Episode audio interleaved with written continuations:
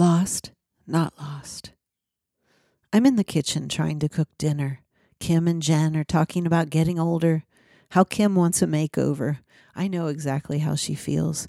Me too, Kim. Me too, I shout. Appearance is at least controllable, sort of, unlike the rest of the world. It's the season of losing things. First, I lost my new prescription sunglasses. Just poof. Gone before the festival I played two weeks ago.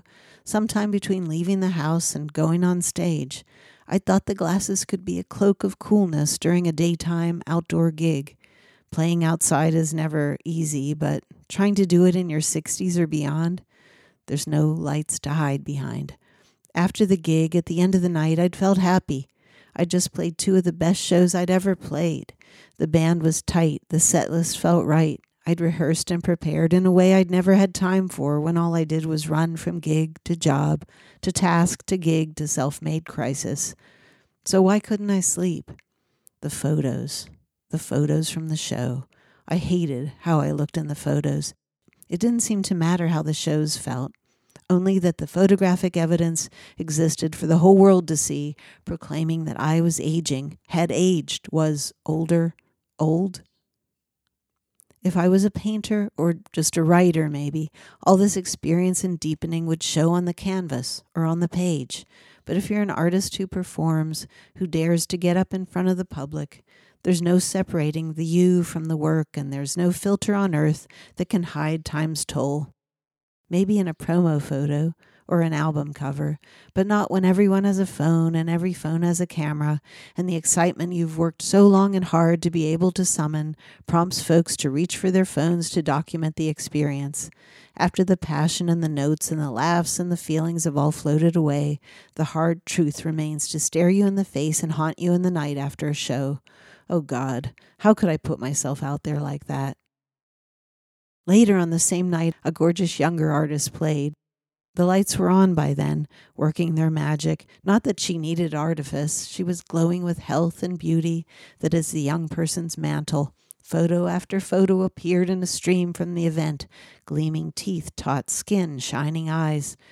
She's probably about the same age I was when I wrote two albums about being over the hill. Nobody said it would be easy. Ain't we lucky ones? We made it through. No guarantees we keep cool in a crisis. That's one good thing about me and you. We're so far from where we started. The trail of breadcrumbs blew away, and the stars have changed their names like the streets and buildings that remain. Will turn the lights out when we?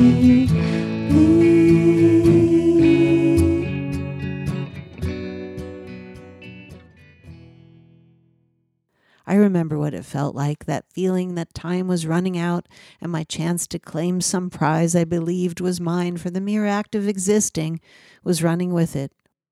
Forty came and went, and I still didn't think twice about wearing a camisole on stage, short skirt, clothes, any clothes at all, new, old, used, clothes I found discarded on a stoop in Brooklyn, all fit as if by magic. Now nothing fits, or if it does, I've worn it so often it's like a phantom, appearing in photo after photo of show after show. No, honest, I was really wearing something else, but that blue 70s shirt with the roses just appeared on my body. I imagine fans or friends quietly organizing a fund to buy me something different to wear. Yet I want to stay around until I'm magnificent, like Patti Smith or a redwood tree. I'd settle for an ancient oak or myself with better hair and good glasses and a new shirt. And again, it's the season of losing things. When I just about absorbed the loss of the sunglasses, a week later I lost my mother's rings, wedding and engagement diamond, the loss of these important objects too powerful and painful to bear.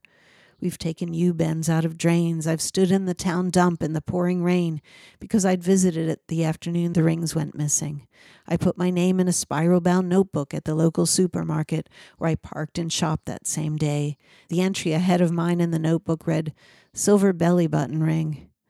I don't have a lot of confidence that I'll be hearing from the supermarket. The day before losing my rings, I'd lost, along with every woman and person able to bear children in this country, the legal right for an abortion. I'm past the age where that might be necessary, but it doesn't matter. We all lose possible selves we could become with loss of reasonable access to choosing whether to carry on with a pregnancy. A pregnancy is not a full fledged baby hanging in a bundle from a stork's beak. A fantasy like that is not more important than actual functioning, living human beings on this earth who make mistakes or have mistakes visited on them.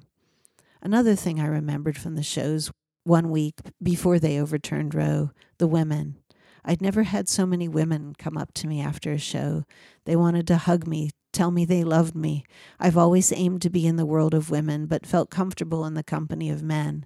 I remembered the days at the merch table when it was almost entirely men. Is this also what it means to get older? Is that really so bad?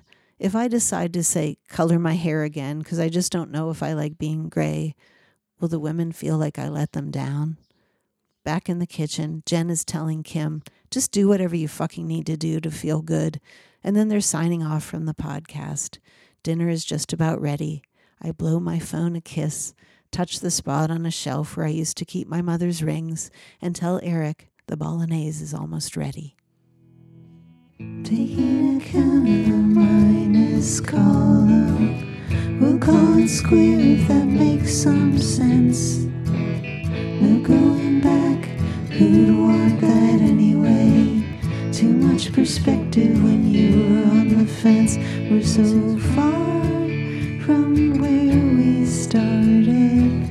The trail of breadcrumbs blew away, and the stars have changed their names like the streets and buildings that remain. Will somebody turn the lights out when we leave?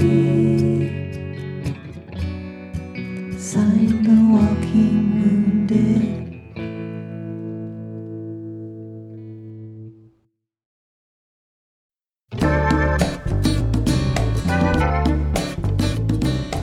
You've been listening to Diary of Amy Rigby. As always, thanks so much for listening and see you next time.